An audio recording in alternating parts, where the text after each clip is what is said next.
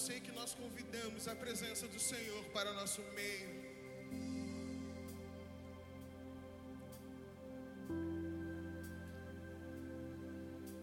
Exalte o nome dele nessa noite, diga palavras de amor, diga o quanto ele é importante para você, diga o quanto a graça dele te basta.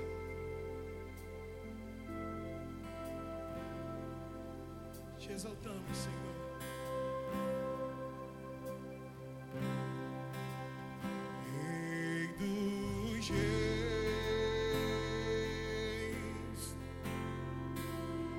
Te exaltamos.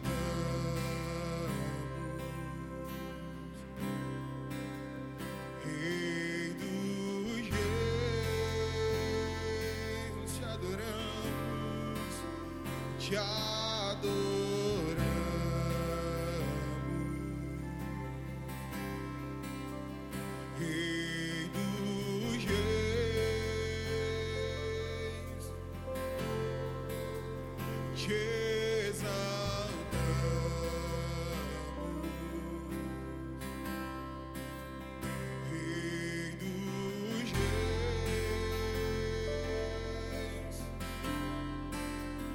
Te adoramos. Você pode dizer: Vem e vem.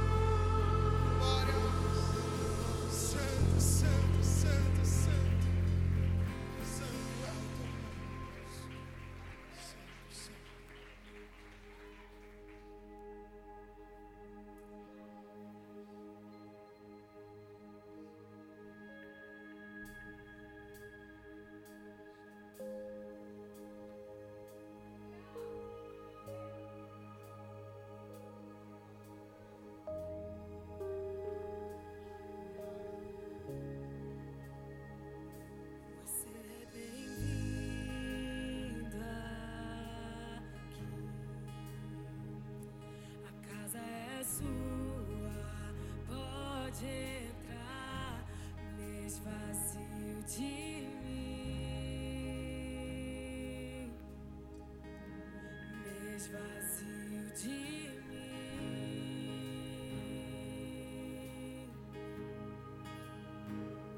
E só pra ter vento aqui. E toma o teu trono vem reinar. Nós queremos chorar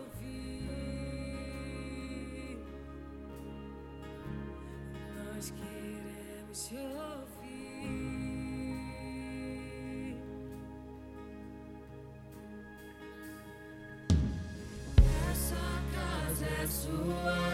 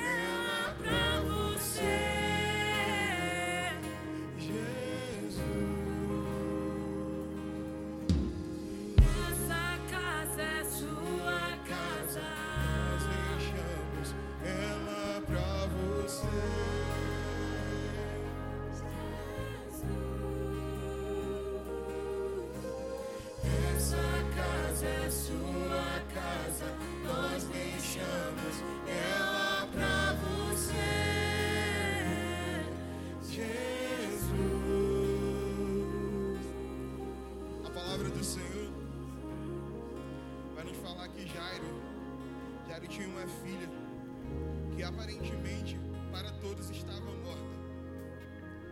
Ele ouviu falar que o Senhor estava próximo, então ele foi.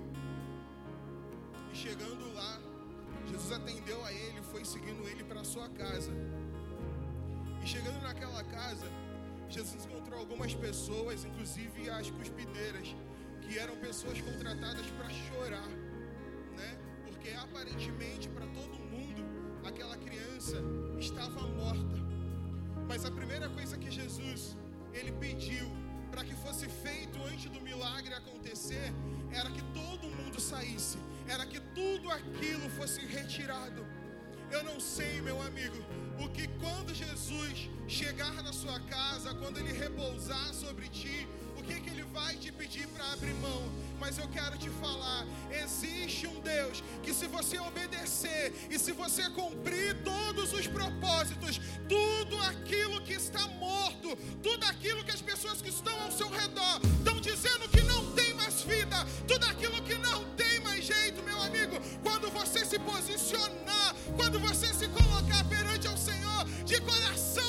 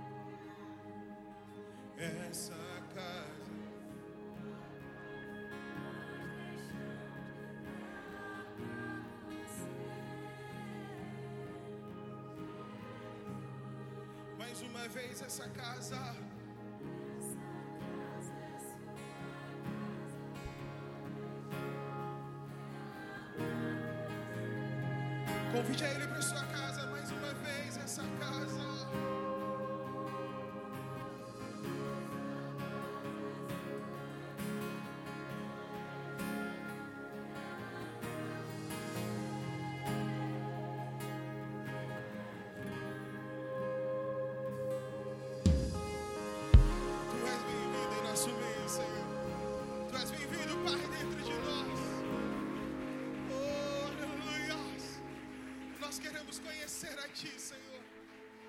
Nós nos colocamos disponível, colocamos a nossa casa disponível, Senhor. Nós queremos conhecer a Ti, Senhor, de uma forma que nós nunca não conhecemos antes. Nós queremos, Senhor, essa noite, sentir a Ti, Senhor, de uma forma que nós nunca sentimos, Senhor, a Ti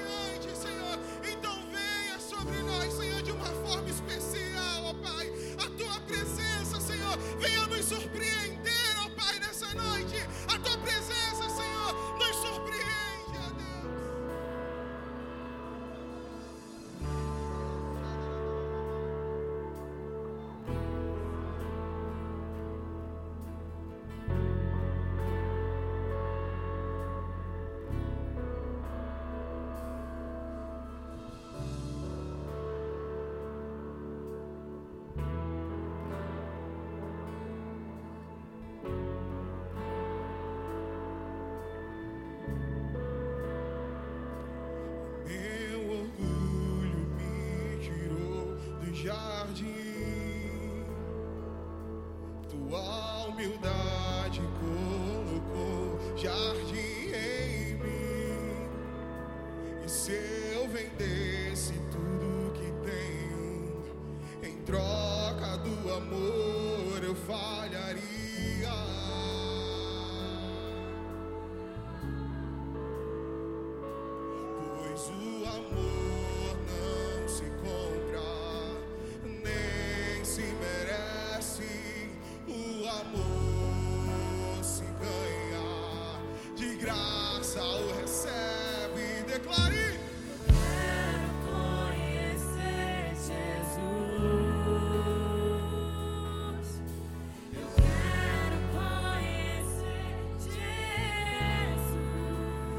queremos ser achado em Ti, ó Pai. Nós queremos Te conhecer.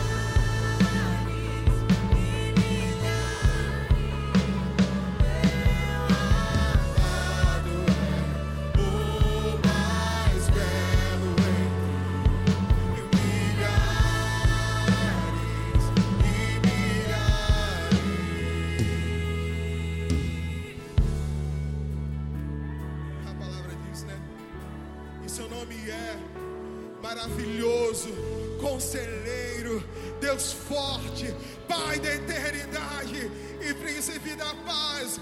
Nós amamos a Ti, Jesus. Nós amamos a Ti, Senhor.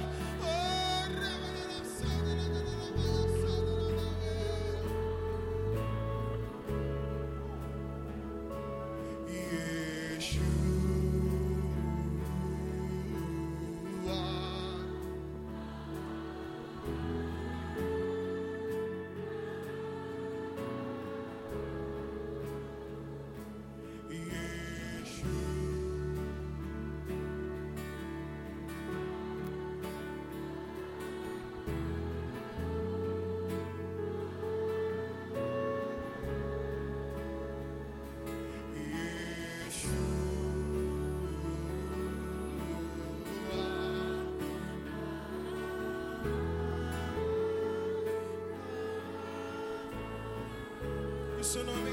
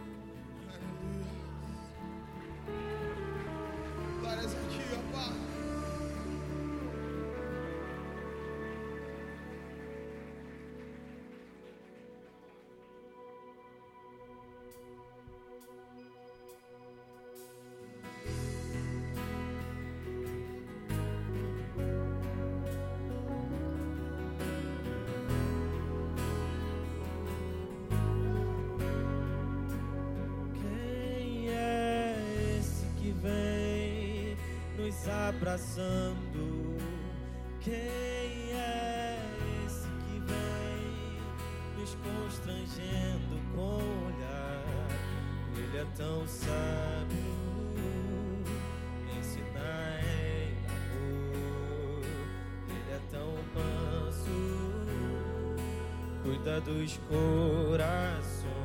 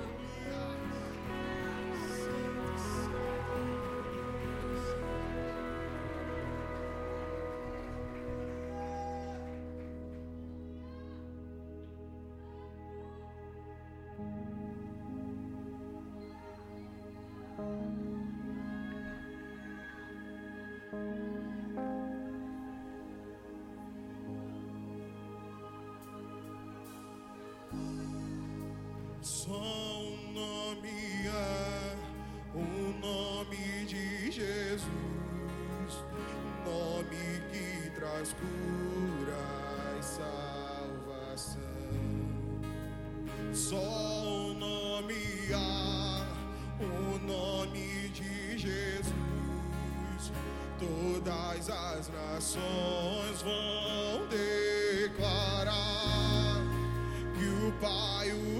exalto.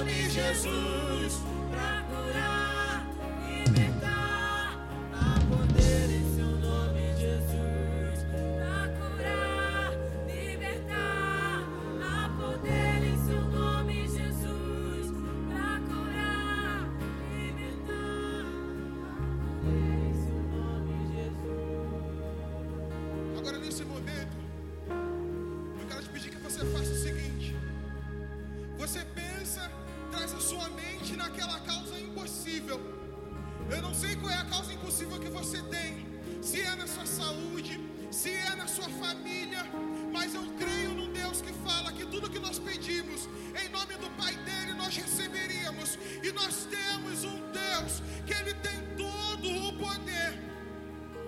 E você traz na sua mente qual é a sua dificuldade. E nesse momento você vai declarar poder no nome de Jesus, pensando naquilo que você você necessita e crendo que você terá um Deus que sarará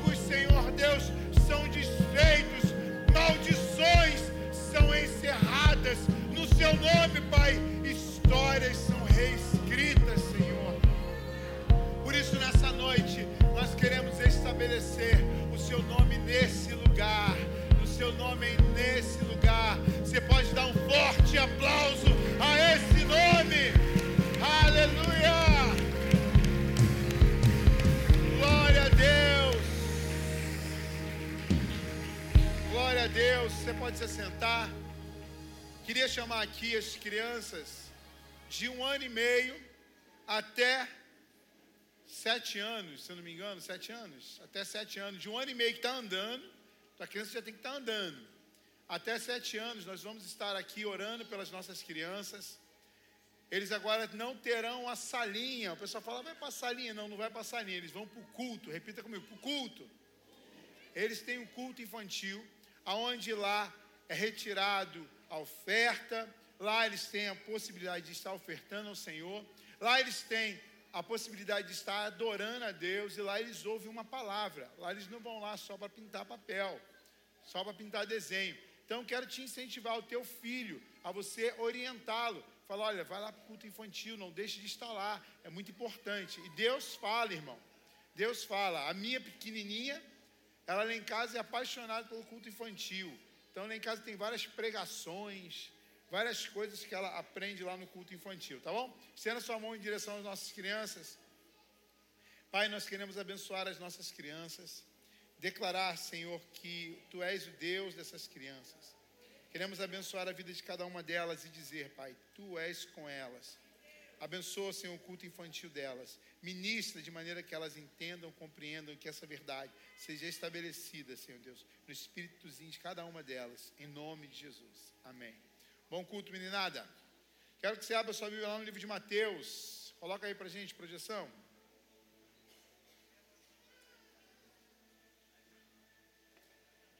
Mateus capítulo verso 25, ver, é, cap, verso 20, capítulo 25, verso 23. Diz assim, um texto muito conhecido. Disse-lhe o Senhor, quem está dizendo? O Senhor. Muito bem, servo bom e tem um adjetivo aí, depois do bom. Qual é? Fiel. Foste fiel no pouco, sobre o muito te colocarei entra no gozo do teu Senhor. Irmãos, quando nós falamos de oferta, nós falamos muito mais do que de dinheiro. Quando nós falamos de oferta, nós falamos de uma coisa chamada fidelidade. Repita comigo: fidelidade. Fidelidade. Você pode ter muito ou ter pouco. Você pode ter muito e não ser fiel. E você pode ter pouco e ser fiel. A grande questão não está o quanto se tem dentro do bolso, mas o quanto que se tem dentro do bolso trabalha no seu caráter e trabalha dentro daquilo que você entende enquanto fidelidade. Certa vez a Bíblia nos conta a história de um casal em Atos que com certeza você conhece, chamado Ananias e Safira, que ali estava ocorrendo um grande movimento de ofertas, de entregas de grandes recursos na igreja primitiva. E aquele casal então resolve também entregar algo. Só que a Bíblia fala que eles vão reter, repita comigo, reter. Eles vão reter uma parte daquilo que eles conseguiram com a venda de uma propriedade. E a Bíblia é muito clara e ela fala o seguinte: quando eles chegam para depositar aos pés dos apóstolos, porque ali naquele momento era assim que se fazia, as ofertas estavam indo aos pés dos apóstolos. A palavra fala que Pedro então vira e fala, faz uma interpelação a Ananias. E ele fala: Por que mentistes ao Espírito? Por que, que tu mentiu ao Espírito Santo? Por que, que você reteve uma parte que não é sua? Interessante que a palavra fala, e eu acredito na Bíblia, de capa a capa, desde que tem ali dentro, de capa a capa, eu acredito ipsis literis naquilo que está ali. Eu acredito na totalidade, na integralidade da Bíblia. E a Bíblia fala que depois daquilo ali, aquele homem morre perante aquilo que ele ofertou. Ou seja, não é o valor, é a fidelidade. O cara que é infiel com o seu dízimo, ele está roubando a Deus. E fidelidade não está o quanto se tem que pagar, fidelidade está o quanto aquilo é verdade na sua vida, o quanto aquilo faz sentido de revelação do alto na sua vida. Porque você pode muito bem ganhar um salário mínimo e ser fiel, e você pode ganhar 100 salários mínimos e não ser fiel. Agora deixa eu te falar, quando você não é fiel a Deus, você não é fiel a Ele. Porque antes de você ser infiel com um compromisso com a sua congregação de fé, com os desafios de fé da sua igreja, com os desafios financeiros da sua igreja, você é infiel a Deus, ao próprio Deus. Aquele a qual te deu recursos e te deu força para que você possa conquistar. Então, quando nós falamos de oferta, está diretamente relacionado à fidelidade. Eu não sou fiel à minha esposa, porque quando casei com ela, ela tinha vinte e poucos anos, e bem pouquinhos, e agora ela já tem 45. Então o que me faz ser fiel a ela não é a idade que ela tem, não é as oportunidades que se apresentam a mim através de mulheres usadas de Satanás, sejam elas bonitas, gostosas ou não. O que me faz ser fiel é o amor que eu tenho a ela e o entendimento que eu tenho a ela. Então, quando eu sou infiel no meu dízimo, na minha oferta, não é porque esse mês ficou apertado, é porque eu sou infiel, a minha raiz é de infidelidade. Então, naquele mês que falta, eu só manifesto o que eu já sou. Né, que nem tem uma pessoa que fala, é, tem um ditado que fala que as oportunidades eles não fazem o ladrão. Ele, a oportunidade revela o ladrão. Então não é aquilo que você tem na mão, não é a conta que você tem que pagar. Você precisa entender que a fidelidade, ela transcende a isso. A fidelidade você é ou você não é. Ou você é dizimista e ofertante, ou você não é. E se você não é, deixa eu te falar, você está mentindo ao próprio Espírito. Você está roubando ao próprio Deus. E adjetivo pesado é esse, né? De ladrão.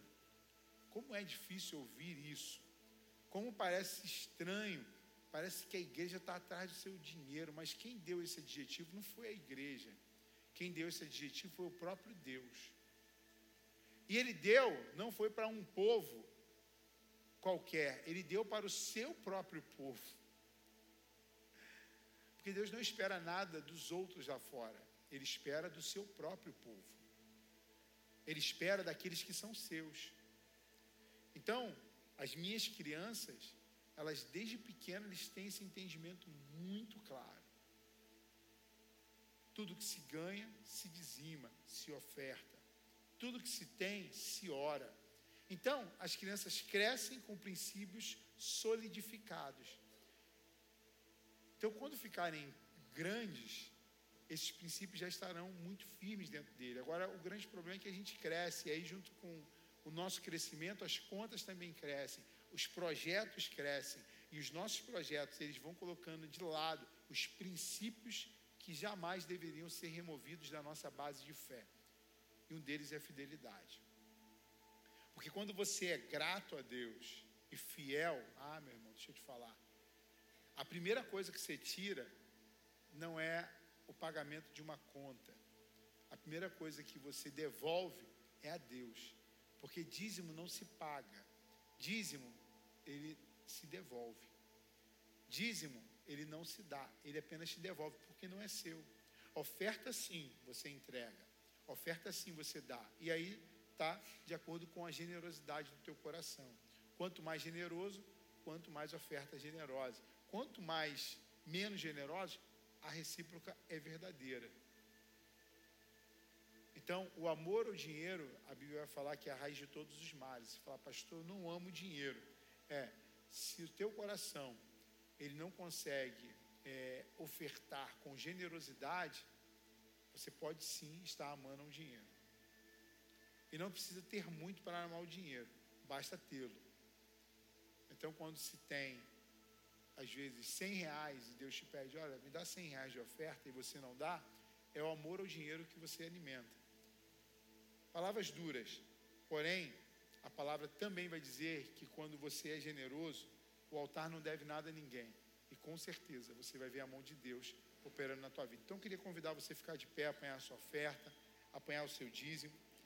E junto nós vamos ofertar ao Senhor, colocando para Ele aquilo que Deus te deu de melhor, o seu dízimo, a sua oferta generosa a Deus, porque aqui nessa igreja nós temos muitos projetos e que, irmãos, Deus vai usar a tua vida para que esses projetos sejam implantados. Amém? Levante sua oferta ao Senhor. Deus, nós queremos agradecer a Ti, porque o Senhor, meu Pai, tem realmente desejo de abençoar o Seu povo, e por isso nós queremos pedir a Ti, Senhor Deus, toma nossas ofertas nas Tuas mãos, que o Senhor esteja de maneira poderosa, operando e multiplicando essa semente que colocamos no Teu altar, no nome de Jesus. Venha e traga a oferta ao Senhor.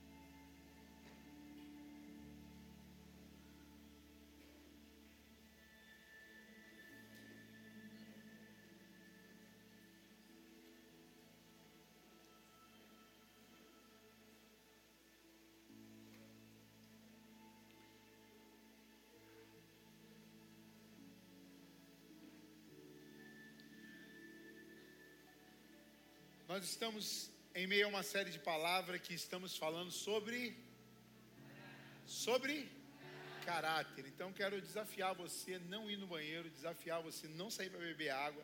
Segura a onda que em 40 e poucos minutos você já vai ter aí a oportunidade de estar saindo e tendo seu momento de comunhão com uma deliciosa cantina, porque hoje você não vai jogar bomba ninja. Diga que a pessoa que está assim, ó, hoje você não joga bomba ninja. Hoje você não bobo, joga bomba ninja. Deixa eu te falar. A gente está aí há, há, há, algumas semanas falando sobre caráter. Vai estar tá sendo projetado aqui para a gente otimizar o tempo, não precisarmos lermos todos os textos. Coloca aí projeção. Esses aí são os textos básicos que nós temos lido todas as semanas. Se você não viu as outras palavras, elas estão disponíveis no YouTube. Veja, com certeza você será edificado. Tira uma foto, tira um print. Você que está nos assistindo pela internet, você que está aqui. Depois você lê todos esses textos que todos esses textos eles são a base para aquilo que nós temos sustentado diante da revelação do Senhor nessas semanas, tá bom?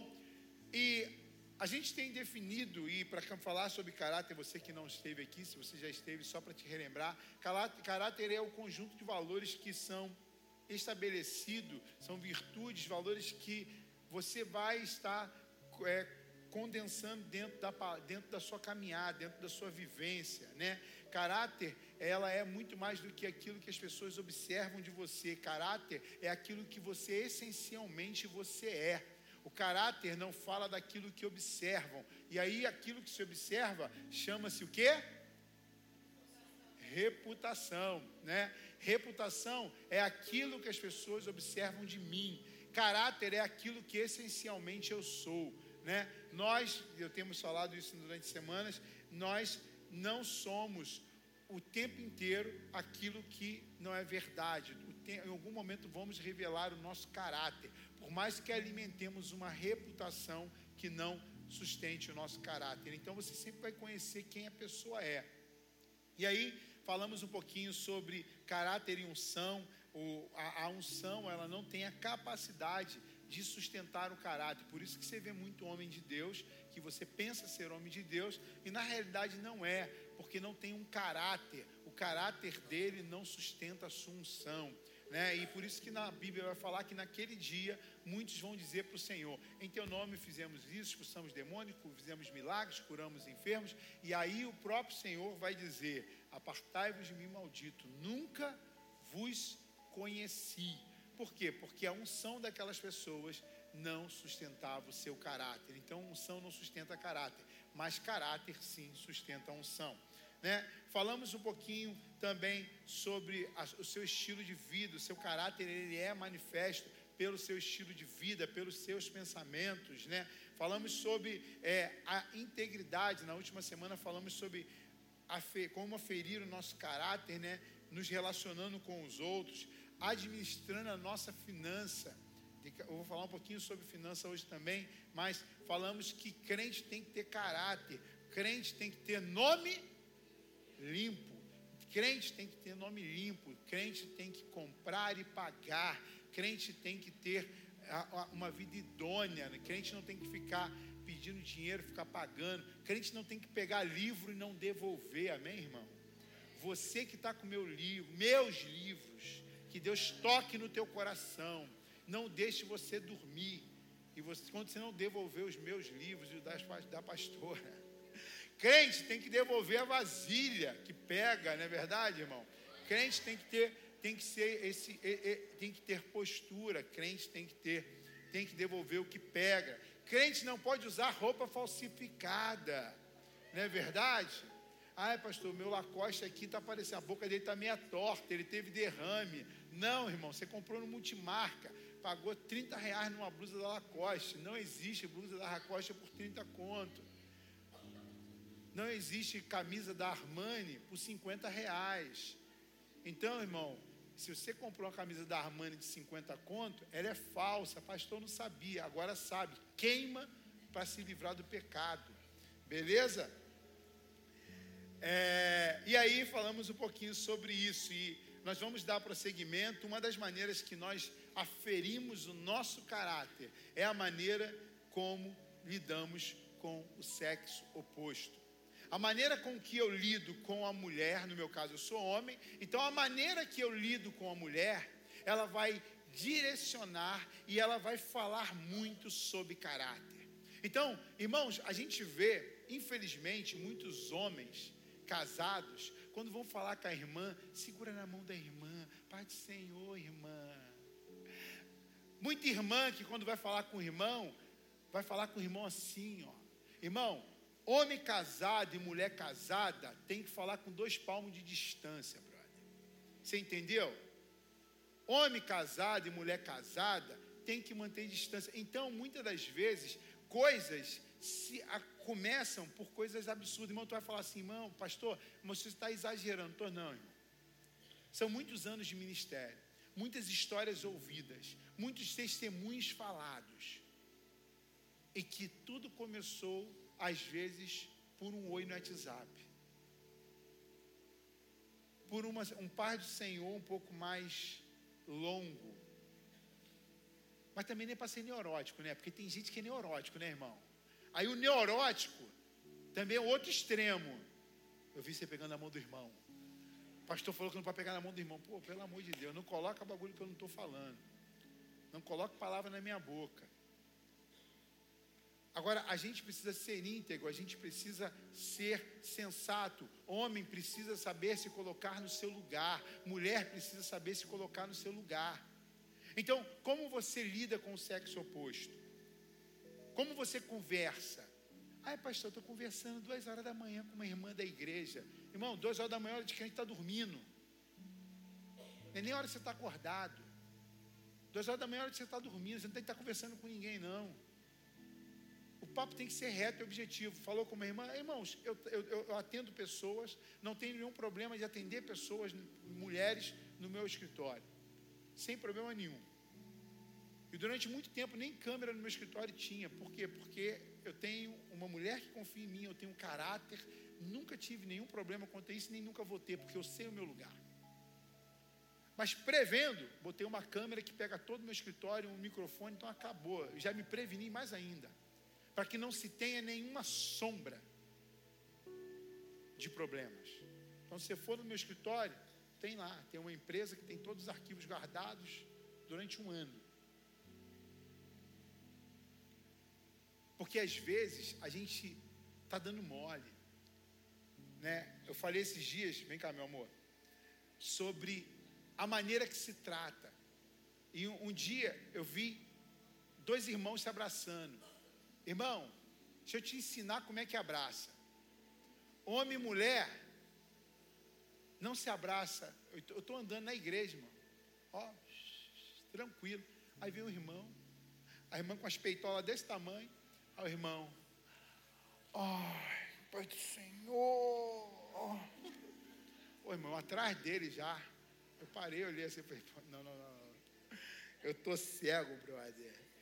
Não é possível. Acabou de abraçar, deixei abraçar, falei, vem cá, quero falar com você. Aí ela já me olhou e depois é contigo.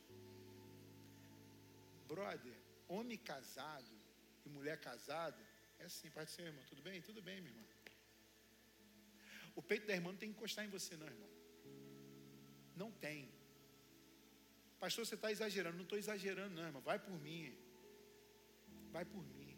Ah, então eu sou solteiro, pode? Lógico que não, pô. Menos ainda, pô. Pô, o pastor não falou de solteiro. Ô, irmão, vem cá me dar um abraço. Não, irmão. Se coloque no seu lugar.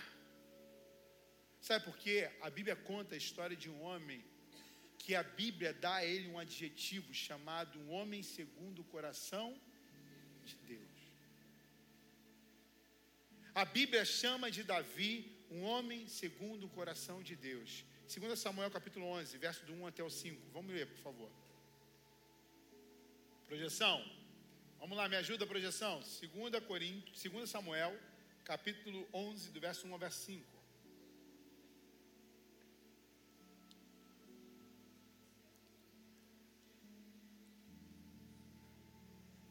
Vou repetir. 2 Samuel, capítulo 11, do verso 11, do verso 1 até o verso 5.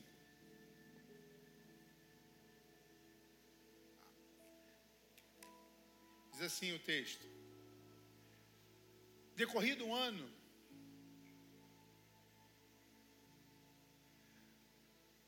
é isso aí mesmo. Decorrido um ano, no tempo em que os reis costumavam sair para a guerra, repita comigo: costumavam sair para onde? Para a guerra. Enviou Davi a Joabe e seus servos com ele, e todo Israel, que destruíram os filhos de Amon, e sitiaram Rabá. Porém, Davi ficou aonde? Em Jerusalém.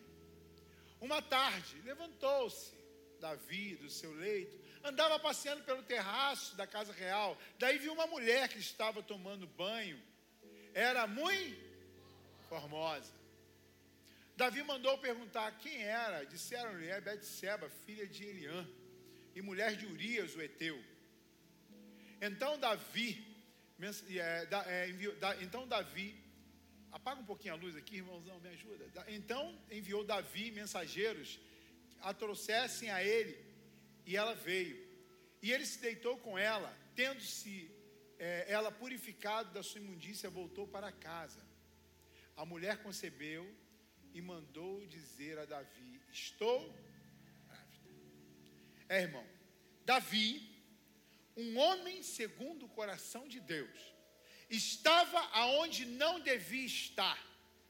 Um homem segundo o coração de Deus estava no lugar onde não devia estar, fazendo o que não devia fazer, olhando para onde não deveria olhar. E o que, que aconteceu? Arranjou para si um problema que comunicou não somente a ele, mas comunicou a toda a sua geração. Davi trouxe para ele um problema, sabe por quê? Porque não teve caráter. Então tome cuidado por onde você anda. Tome cuidado o que você está vendo. Tome cuidado o WhatsApp que você está conversando. Homem casado, mulher casada não tem que ficar conversando em WhatsApp com outras pessoas. Preste bem atenção. Não julgue que você é forte o suficiente. Não julgue, porque deixa eu te falar, meu irmão, sexualidade é um problema. E se um homem, segundo o coração de Deus, teve problema, meu irmão, quem dirá você? Homem casado, mulher casada, não tem que dar presentezinho para ninguém. Ai, pastor, Deus tocou no meu coração para me dar um negócio para o irmão, para a irmã. Sabe o que você faz? Deus tocou no meu coração para dar para uma, uma, mulher. Eu vou lá para minha esposa e falo assim: olha, Deus está mandando eu dar o negócio para a Rosane. Vai lá você e dá. Nós somos uma só carne. Por que, que eu tenho que dar para a Rosane? Por que, que eu tenho que dar para a Adriene? Por que, que eu tenho que dar para a Luciene? Deixa que Rosane, deixa que Fabiane dê. Sabe por quê, irmãos? A gente a está com um coração muito puro. Mas a gente precisa saber onde, aonde pisa. Você com certeza conhece história de pastores que caíram na infidelidade. Sabe por quê? Porque não julgaram, estavam onde não deviam estar, olhando para o que não devia ver e lidando com situações que não deveriam lidar. Então tome muito cuidado. Não ache que você é forte. Eu não falo isso para homens somente, falo isso para homens e mulheres. Porque a Bíblia fala: resistir ao quê? Ao diabo. E quando você resiste, o que ele faz? Ele foge. Irmãos, se eu resisto ao diabo, ele foge. Mas a Bíblia fala lá: fugir das paixões da mocidade. Fugir das paixões da mocidade. Interessante, né? A Bíblia fala que eu resisto ao diabo, mas eu não tenho a capacidade. Eu não tenho a capacidade de resistir à minha carne. Com a minha carne eu tenho que fazer o quê? Fugir.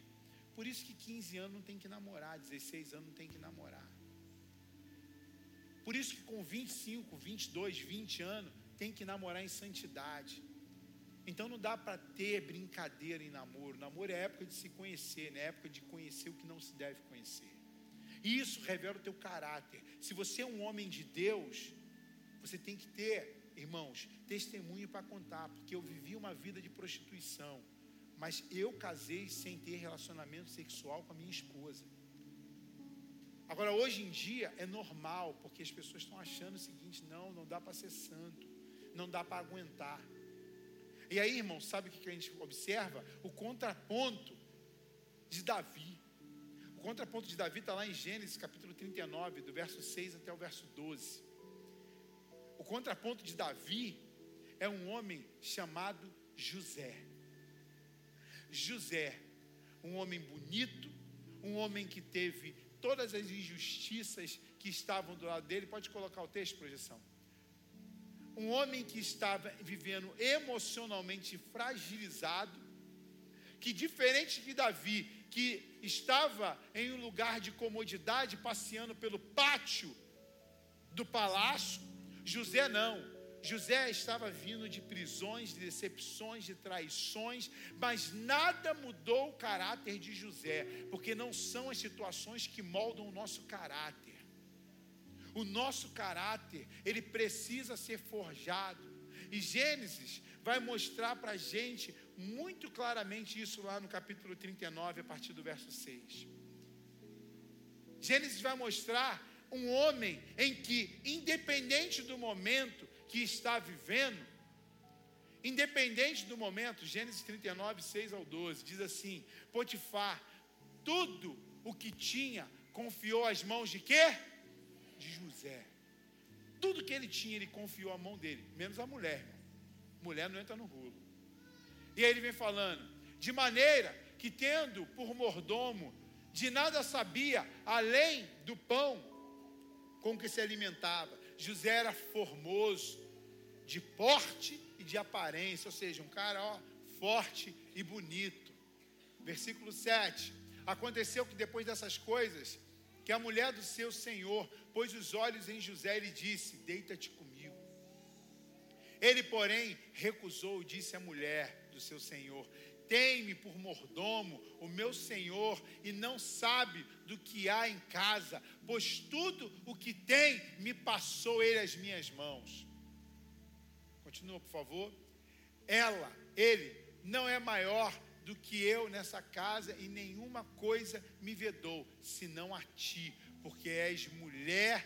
Como, pois, cometeria eu tamanha maldade e pecaria contra quem? Contra Deus. Falando, falando ela a José todos os dias, todos os dias, e não lhe dando ele ouvidos para se deitar com ela e estar com ela, Sucedeu que certo dia veio ele à casa para atender os negócios e ninguém dos que é, de casa se achavam presente. Então ela pegou pelas vestes e disse: Deita-te comigo. Ele, porém, deixando as vestes na mão dela, saiu fugindo para fora. Irmãos, como que um homem, segundo o coração de Deus, ele cai porque está andando de, de maneira desregrada, não está observando, e o, o contraponto desse homem é um homem que tem um caráter ilibado e fala: Eu não posso decepcionar, porque o meu caráter, ele não vai me fazer cair, porque eu vou estar decepcionando o meu Senhor, e para além disso, estarei pecando contra o meu Deus. Então, meu irmão, homens de caráter e mulheres de caráter identificam, ó, na sombra, quando a situação vem, e já corta na hora. Já corta na hora. Não alimenta a conversa, sabe por quê, irmão? Deixa eu te falar. A tentação é uma erva daninha, que quando você vai alimentando, alimentando, alimentando, tudo aquilo que Deus tem para você pode ser comprometido por uma mensagem de WhatsApp tudo aquilo que Deus tem para você pode ser cometido pela uma curtição no Instagram. Então tome muito cuidado pelos caminhos que você vai, porque os caminhos que você possivelmente possa andar pode desconstruir todos os planos de Deus para a sua vida. Tome cuidado. Tome cuidado, fique atento. A Bíblia fala que eu tenho que ser simples como a pomba e prudente como a serpente. Já aconteceu, irmãos, de irmãs chegarem a mim e querer chorar lamúria, e eu percebo que a lamúria está por trás de uma pomba gira. Na mesma hora eu já ó, saio fora. Não alimento. Não alimento, sabe por quê? Porque eu sei do meu caráter, mas eu sou carne. E eu nunca vou negligenciar o fato de ser carne. Eu, como José, sempre vou fugir da aparência do mal. E isso não é só para homem casado, não. É para jovem solteiro que está namorando, que está noivo. Deixa eu te falar, foge da aparência do mal, seja homem de Deus e mulher de Deus. Não ande em pecado. Não ande em fornicação. Tenha caráter. Namore em lugares claros. Esteja aonde pessoas estão. Irmãos, eu namorei. O meu namoro era a coisa mais maneira do mundo. Eu já velho, vindo da vinda que eu vim, eu sentava e tinha um coroa.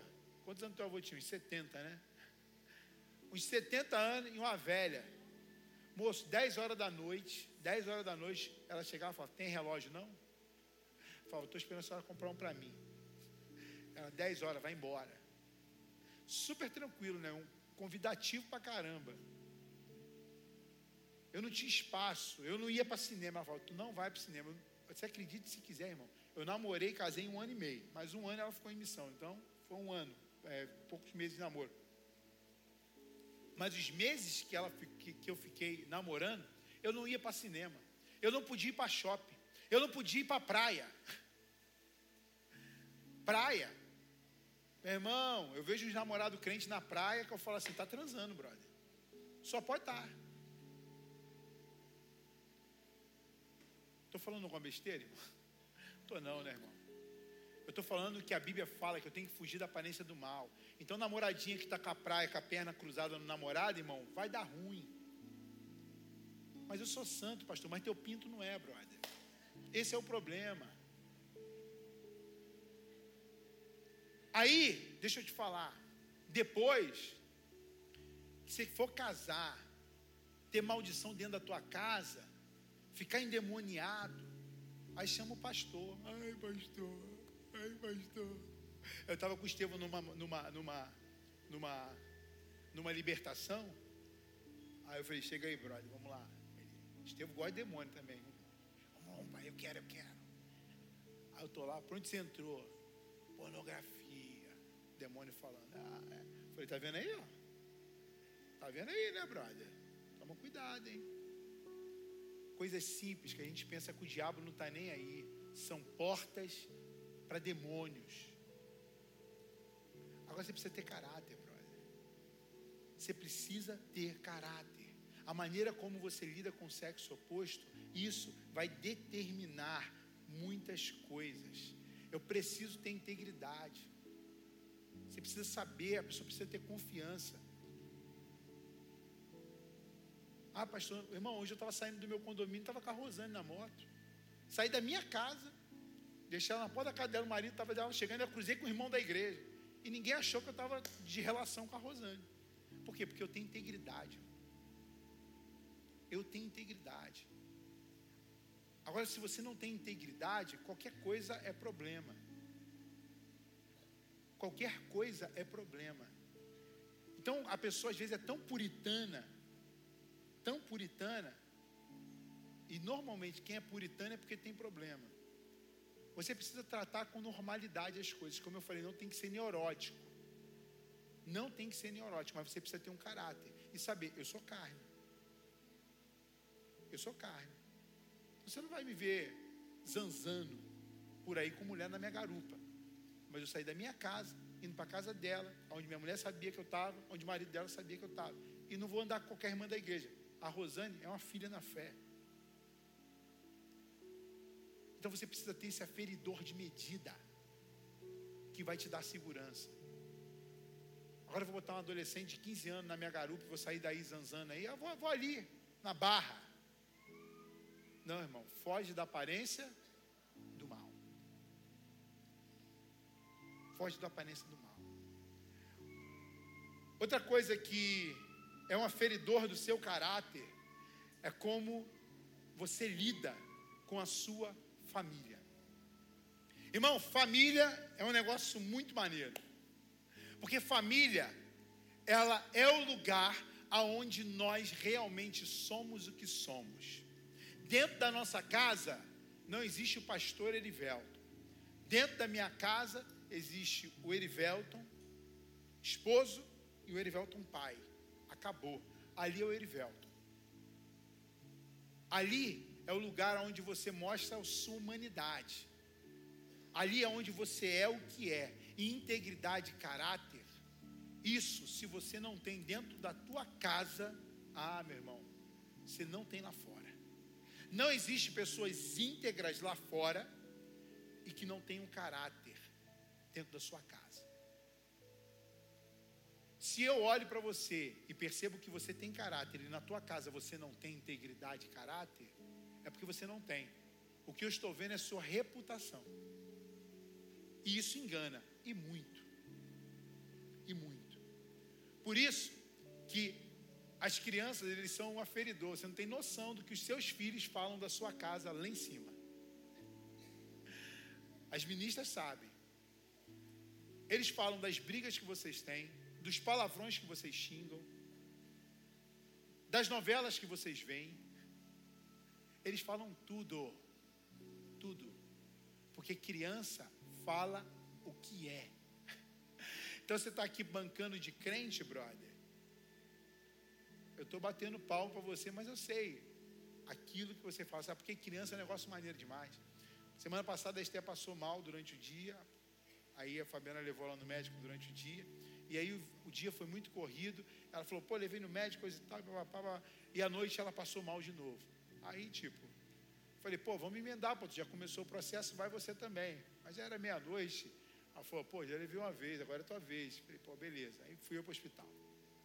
Aí eu tô lá, eu não sabia de muitas informações, pai também, não vou falar pai, né? Mas eu sou um cara meio distraído. E às vezes você é um bom pai, sabe de todas as informações, e aí ele vai ser leviano o que eu estou falando. Mas eu não tinha muitas informações. E aí a médica perguntou, falou lá, a Fabiana me deu um panorama geral, como já era muito tarde, cheguei lá na médica, falei, ah, aconteceu isso, isso, isso, ah, ela passou remédio? Falei, cara, passou não, Esther, passou sim. Passou para vômito, passou para febre, e minha mãe não comprou. Irmão do céu. Aí a médica, ah, por isso então, a mamãe não comprou, mas que você voltou. E a minha cara, irmão? Como é que fica a minha cara, moço? Falei, Fabiana do céu. Você sabe que essa garota fez a vergonha que ela me fez passar na frente da médica. Falei, ó, pode botar que eu saio daqui e compro hoje. Saí de lá, lá na raia, irmão, que era ali do lado, fui lá e comprei. Falei, tá aí, ó. Aí, Estel, só para ficar registrado aí no teu histórico que eu comprei, tá? Então, assim, cara, criança é o que é. Quem é você? Esteve quando era pequenininho, ele tinha quantos anos? Cinco anos, mais ou menos, né? Quando ele botou aquele negócio do profeta, né? Com os pais. Por volta de cinco anos. Cinco anos é a idade da Esther, né? Que vomita tudo mesmo. E aí perguntou lá, o que que seu pai é? E fizeram um mural. Deu um adjetivo pro teu pai, né? Aí teu pai é trabalhador, meu pai é carinhoso, coisa e tal. Aí Fabiana tem uma blusa até hoje, né? Que ele fez. Ela mandou fazer uma blusa que aquilo lá, pô, cara, foi, para mim foi o ápice. Ele botou lá, meu pai é profeta. Aí lá na escola eu tirei foto, fiz aquela coisa toda, né? Todo bobo. Por quê, irmão? Porque uma criança de 5 anos reconhecer que dentro da casa dela tem profeta, é porque aquela casa tem profeta. Porque a criança sabe. Irmão. Criança é um trem sensível, então como você é dentro da sua casa. Eu me lembro, irmãos, que uma vez chegou a nós um, um casal de pastores que foi uma pessoa conheci, conheci, conheci, e chegou a nós para a gente poder ajudá-los. Pastores tinham igreja, casado há muitos, muito mais anos do que nós na altura. Nós éramos muito mais novos. E a mulher chega para minha frente fala assim para mim: Oi, prazer, Ivelto, coisa e tal, pá, pá, pá. Eu falei: Então, o que eu posso ajudar? A mulher vira e falou: Você não tem para ajudar nada, não. Esse cara aqui é um, um M. Isso não serve para nada. Nem na cama isso presta. Eu fiquei olhando para a Fabiana e falei: Meu Deus, só falei meu nome até agora. Aí, o que, que tu fala diante disso? Foi dentro de casa, começou a falar, falar, falar. Na igreja ele é assim.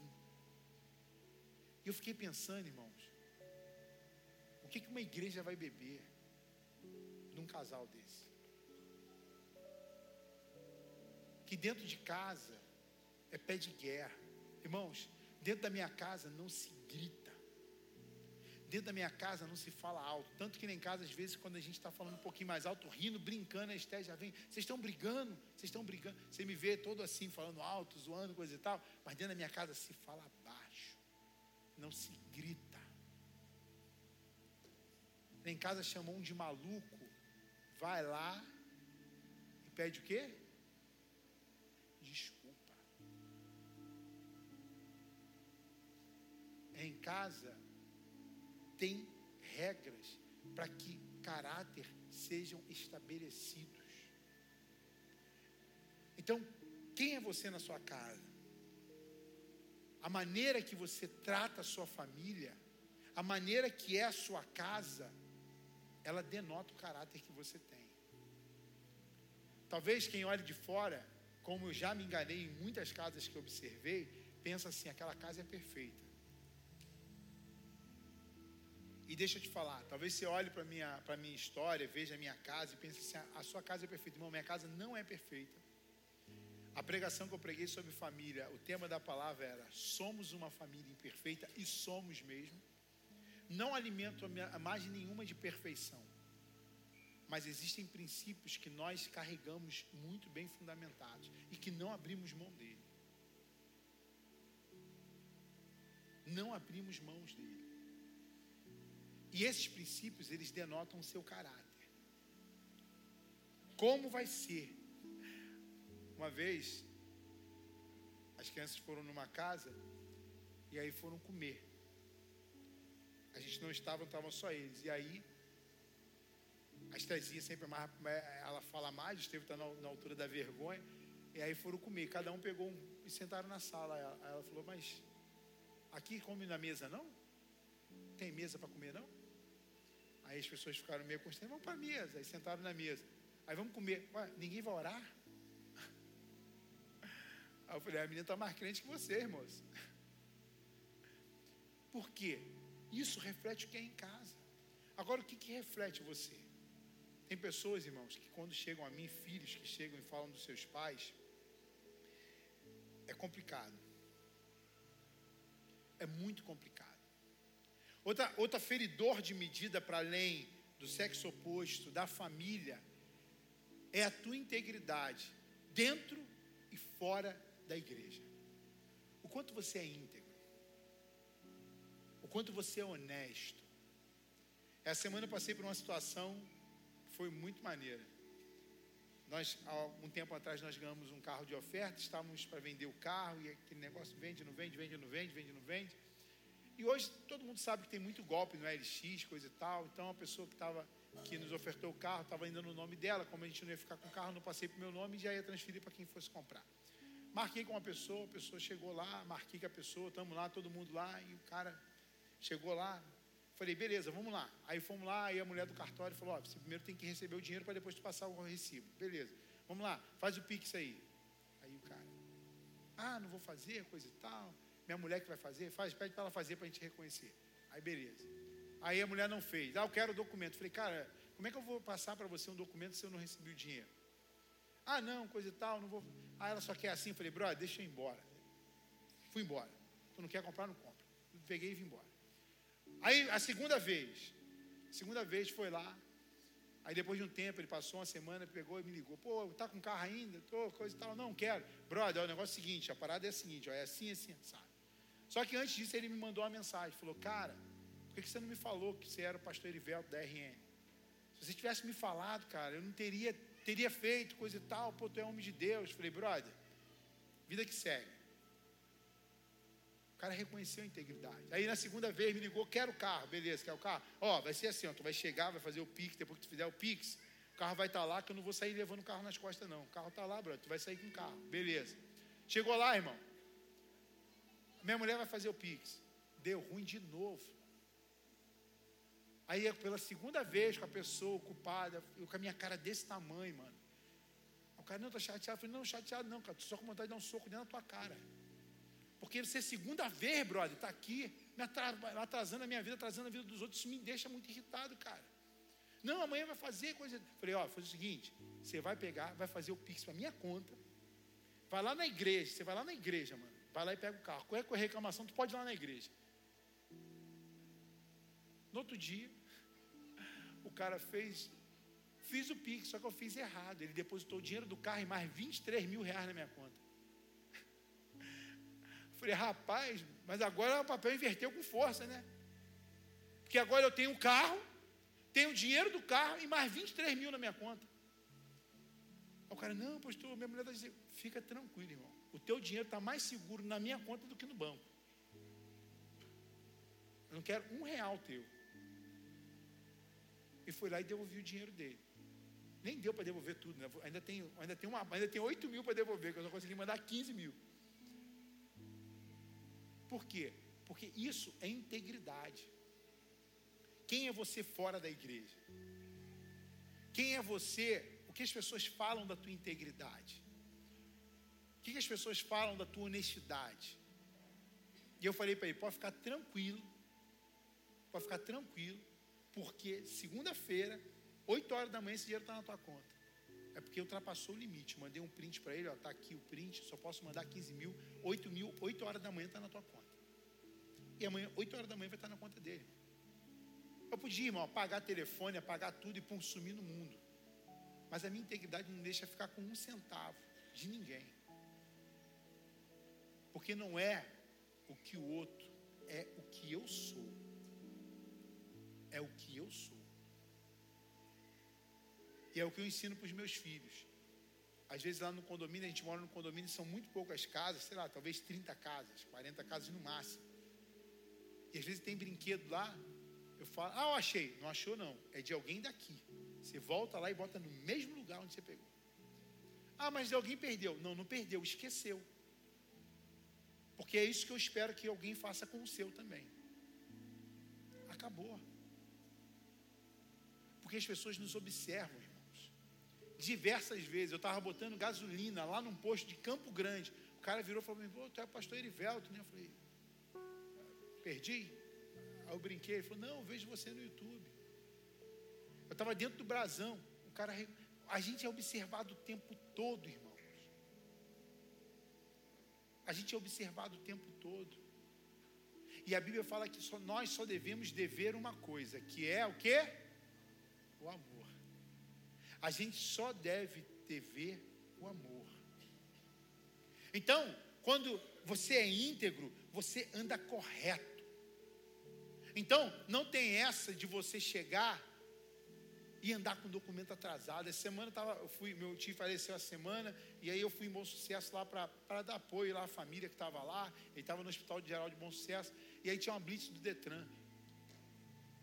O cara chegou, a mulher mandou do Detran encostar, o cara olhou para mim e falou: pode ir embora. Pode ir embora, pode me parar. Não tem problema, meu irmão. Porque eu não ando errado. Para mim não dá margem para absolutamente nada. E isso não é desde hoje, não, irmão. Isso é desde sempre. Eu já tive uma Marajó. Quem lembra de Marajó, irmão? A Marajó era prova, irmão. Mas o documento andava em dia. Zoada, mas em dia. Nunca dei. Uma vez a gente estava, há muitos anos atrás, a gente estava indo para uma viagem em Goiás. Meu irmão, o camarada me parou, disse que a minha placa estava errada e coisa e tal, queria dinheiro. E eu virei para ele e falei assim: pode me multar. Ele falou: Vou te multar, mas você precisa pintar a placa. Me fez andar 30 quilômetros para pintar a placa. Porque ele queria dinheiro e eu não dei.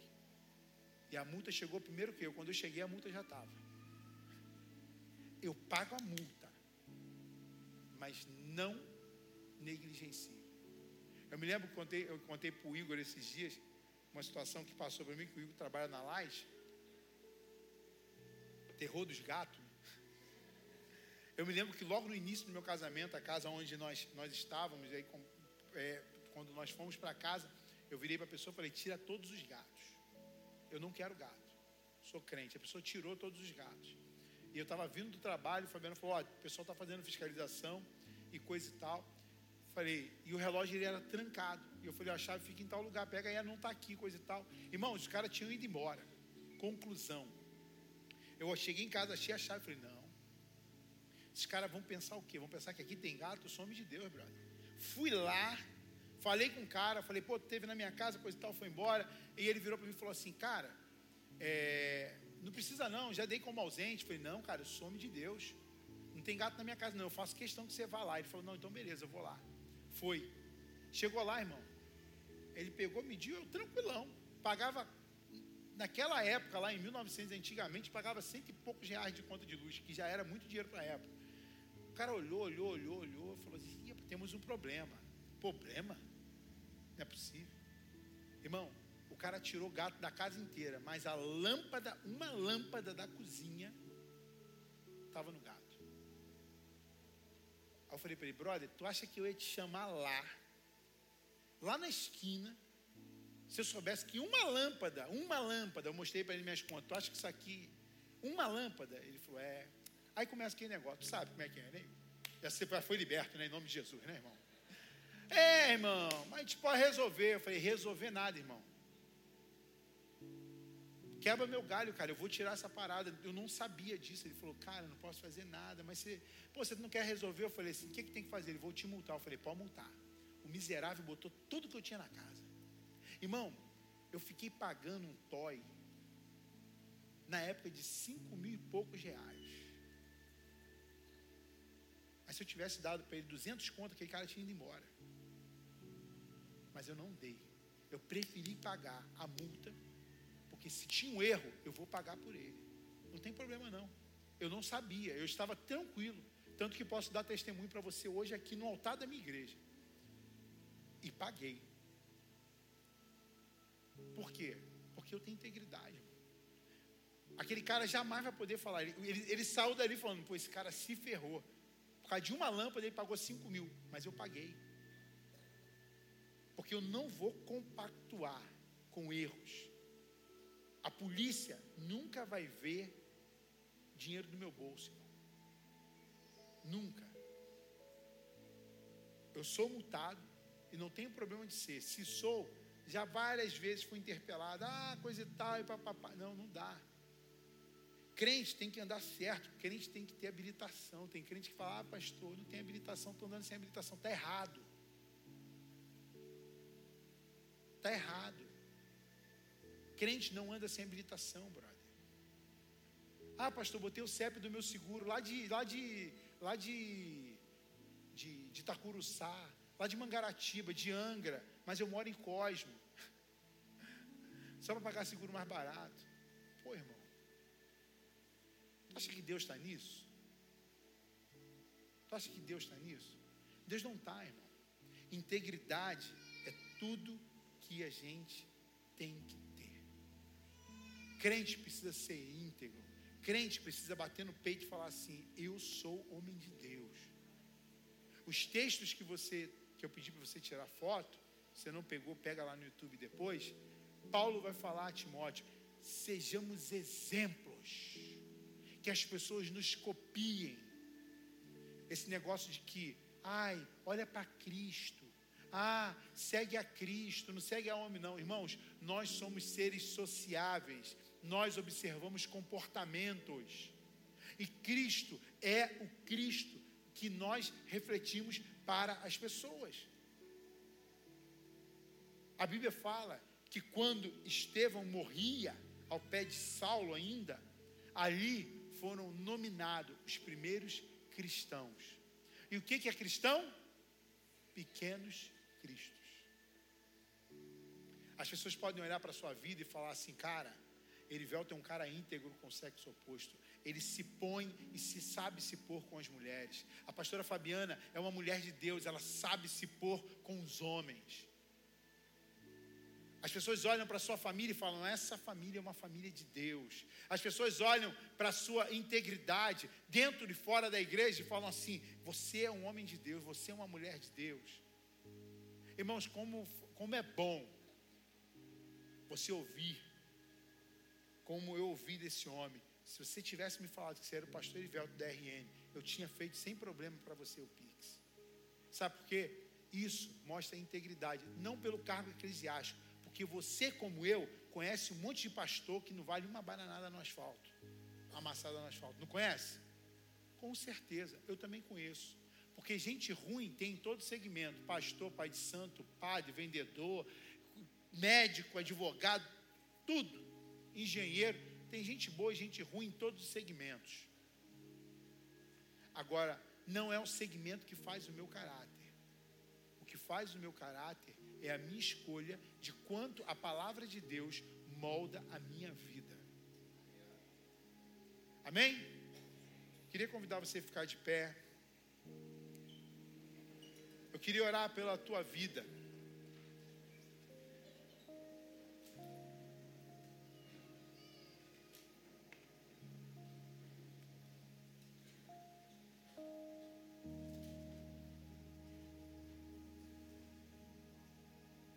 Quero orar por você, para que o Senhor olhe para a tua vida e veja: o meu filho reflete a minha vida.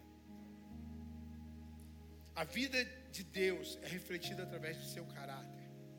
Talvez você precise de uma visitação de Deus na sua família, de como você trata o sexo oposto, de como você dá testemunho daquilo que Cristo é para você lá fora.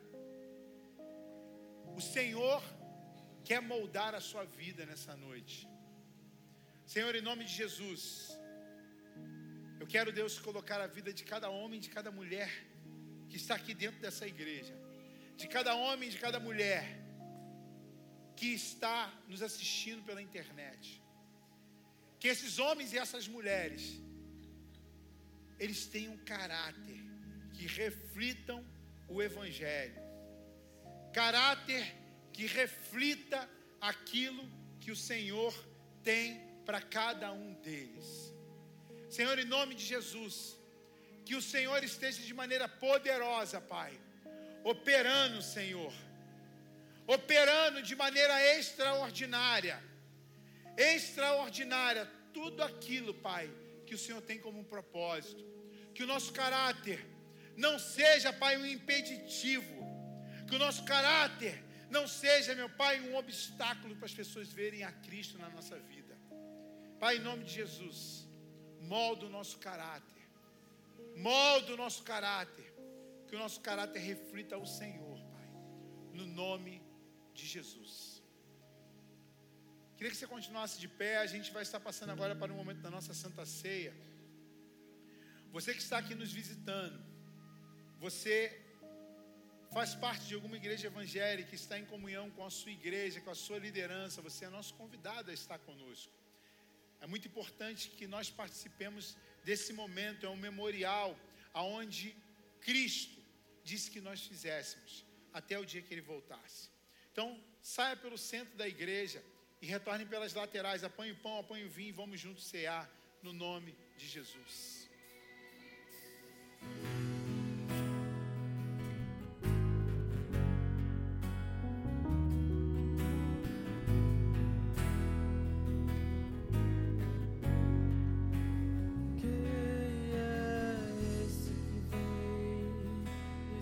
Abraçando? Quem é esse que vem nos constrangendo com o olhar? Ele é tão sábio, ensinar em amor. Ele é tão manso, cuida dos corações.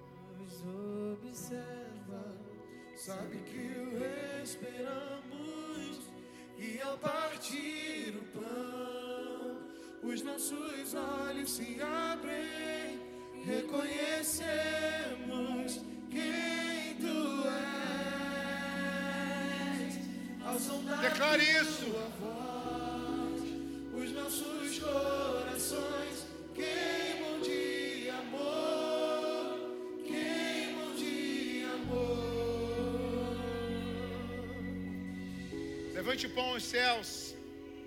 A palavra fala que Jesus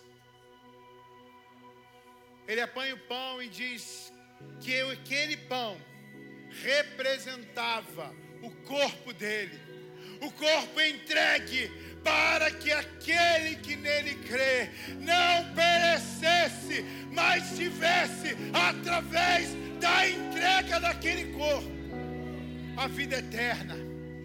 Aleluia! Aleluia! Jesus entregou esse corpo por mim e por você. Participe do corpo de Cristo.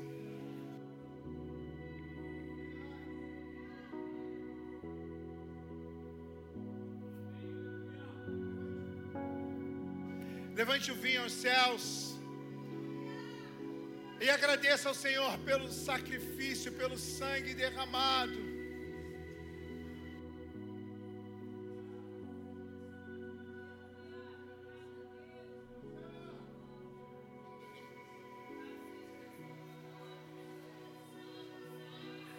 Adore ao Senhor que você está na mão com o sangue do Cordeiro, aquele que derramou, aquele que derramou o sangue por você.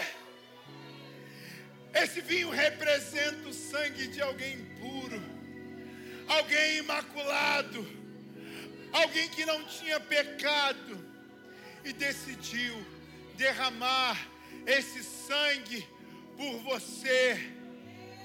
Mesmo eu e você sendo pecador, esse sangue foi derramado por você. Participe do sangue de Cristo. E reconhecemos quem tu és. Declare isso. E reconhecemos quem tu Reconhecemos o Senhor, o seu sacrifício.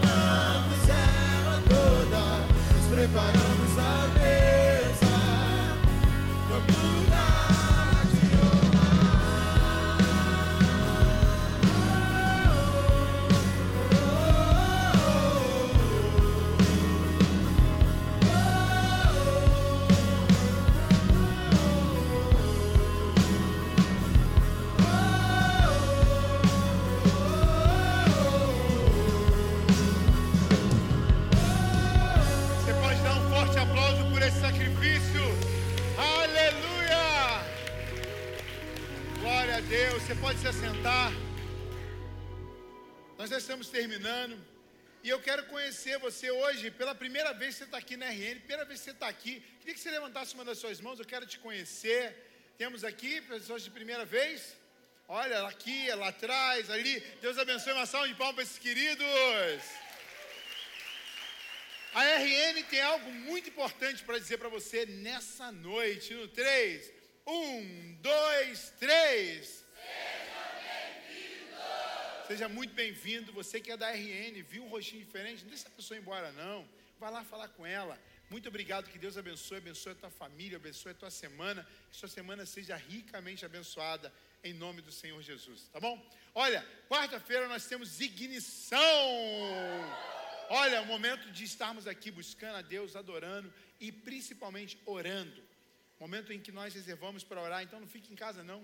Oito e meia da noite nós temos ignição culto de quinta-feira, deixa eu te falar aqui, olha, nós estaremos encerrando essa série de palavras na próxima quinta-feira. Então, quero desafiar você, a você que de repente não tem tanto costume de vir aqui às quintas, está aqui na quinta-feira, tá bom? Temos uma frequência aí de 150, 160 pessoas no domingo, na quinta-feira, mas eu quero, essa, essa quinta-feira, eu quero de, pelo menos 200 pessoas aqui. Será que a gente consegue? No mínimo, irmão. Olha, deixa eu te falar. Melhor é o quê? Olha, eu tenho certeza que Deus vai falar contigo de maneira poderosa. Então, no mínimo 200 pessoas aqui na quinta-feira, tá bom? Para nós encerrarmos essa série de palavras, deixa eu te falar. Começamos às 8h30. Quinta-feira a palavra é um pouquinho mais curta, mas nessa quinta-feira ela vai ser um pouquinho mais longa. Posso contar com vocês? Mais 15 minutinhos só, tá bom? Para a gente encerrar essa série de palavras, tá bom? Olha, Grupo de vida sexta e sábado. Essa semana, essa semana, os grupos de vida de jovens e teens, nós teremos um GVzão aqui na igreja. Tá bom? Teremos, uma, uma é, teremos ministradores diferentes. Então, crie expectativa. A supervisão do, do auxiliar pastoral Jefferson, da auxiliar pastoral Rosane e do, do, do Mike da Naira estarão aqui na igreja, mesmo horário, 8 e meia, tá bom? Os da supervisão da auxiliar pastoral Adriane de sexta e sábado, normal, nos respectivos anfitriões, tá bom? Dia 26 de agosto, nossa festa da roça. Hoje nós alinhamos algumas coisas e deixa eu te falar, vai ser a melhor festa da roça que a RN já fez. Agora deixa eu te falar, eu preciso, eu preciso que você observe a nossa rede social. Eu não sei, o, o pessoal da mídia, isso está na, tá na rede social, essa inscrição? Tá, né? Faça a inscrição. Deixa eu te falar. Deixa eu te falar. Eu preciso que você faça a inscrição. Por quê? Porque você não paga nada para fazer a inscrição. Quanto você paga para ir para a roça? Nada, você não paga nada. Pastor, você não paga nada. Por que, que eu preciso fazer a inscrição? Porque nós precisamos ter cadeira para você sentar, precisamos ter um espaço adequado, precisamos saber quantas pessoas vão, para a gente ter até comida para você poder comer. Senão ah, chega lá, acaba.